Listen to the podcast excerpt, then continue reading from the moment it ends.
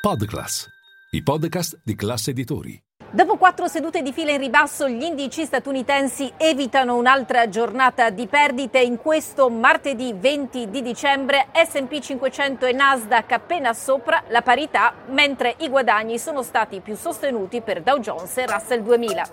Linea mercati. In anteprima, con la redazione di Class CNBC, le notizie che muovono le borse internazionali. Sul fondo soltanto il settore dei beni discrezionali di gran lunga in testa quello energetico, rimbalzano anche i titoli tecnologici nonostante i rendimenti dei treasury a 10 e 30 anni si siano portati ai massimi di quasi tre settimane. Questo è l'effetto della sorpresa giunta dalla Bank of Japan che di fatto permette al suo decennale di arrivare potenzialmente fino allo 0,5%. Secondo gli osservatori questa è una mossa mossa che anticipa la normalizzazione della politica monetaria ultra accomodante dell'Istituto centrale giapponese, alle prese a sua volta con un'inflazione che torna a salire. Ecco perché il mercato si aspetta già dal 2023 tassi in aumento in quel paese. Ciò potrebbe avere delle implicazioni globali ed è per questo che c'è chi avverte, chi spera davvero in un pivot, in un cambio di rotta da parte della Federal Reserve dovrebbe ricredersi.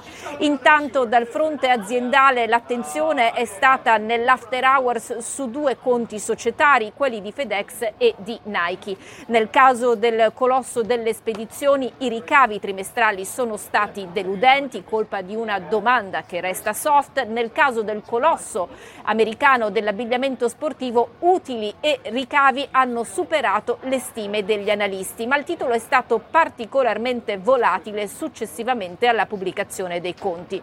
Quanto alle altre storie societarie, secondo CNBC, Elon Musk è davvero alla ricerca di un nuovo CEO eh, di Twitter. Tesla quest'oggi ha subito un tonfo dell'8%, toccando nuovi minimi da due anni a questa parte, colpa della bocciatura degli analisti di Evercore, che eh, non sono convinti della tenuta del titolo, visto che ha rotto al ribasso un'importante soglia tecnica. C'è da dire che comunque questi analisti vedono Tesla a 200 dollari, non più a 300, ma comunque sopra i 140 circa a cui viene scambiato in questo momento.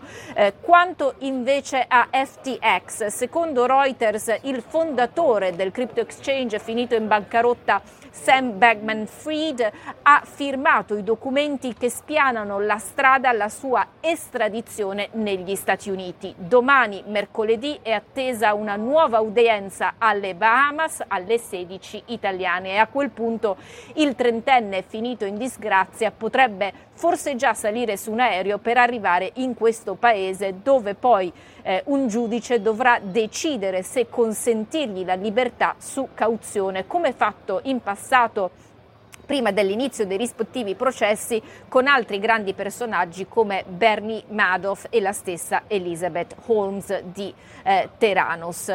Eh, chiudo con eh, Wells Fargo perché sembra essere quella di San Francisco una banca che perde il pelo ma non il vizio. Forse ve lo ricorderete, nel 2016 era stata protagonista di uno scandalo di conti fantasma, ebbene oggi ha siglato un patteggiamento da 3,7 miliardi di dollari con l'agenzia americana che fu creata nel 2010 per tutelare i consumatori eh, con le pratiche degli istituti finanziari. La cifra include 1,7 miliardi di multa, eh, un record per questa agenzia. Il resto verrà distribuito ai clienti lesi. Secondo eh, appunto questa Consumer Financial Protection Bureau sono oltre 16 milioni le persone che hanno dovuto eh, fare i conti con pratiche eh, ritenute sleali legate a conti corrente, mutui e prestiti auto.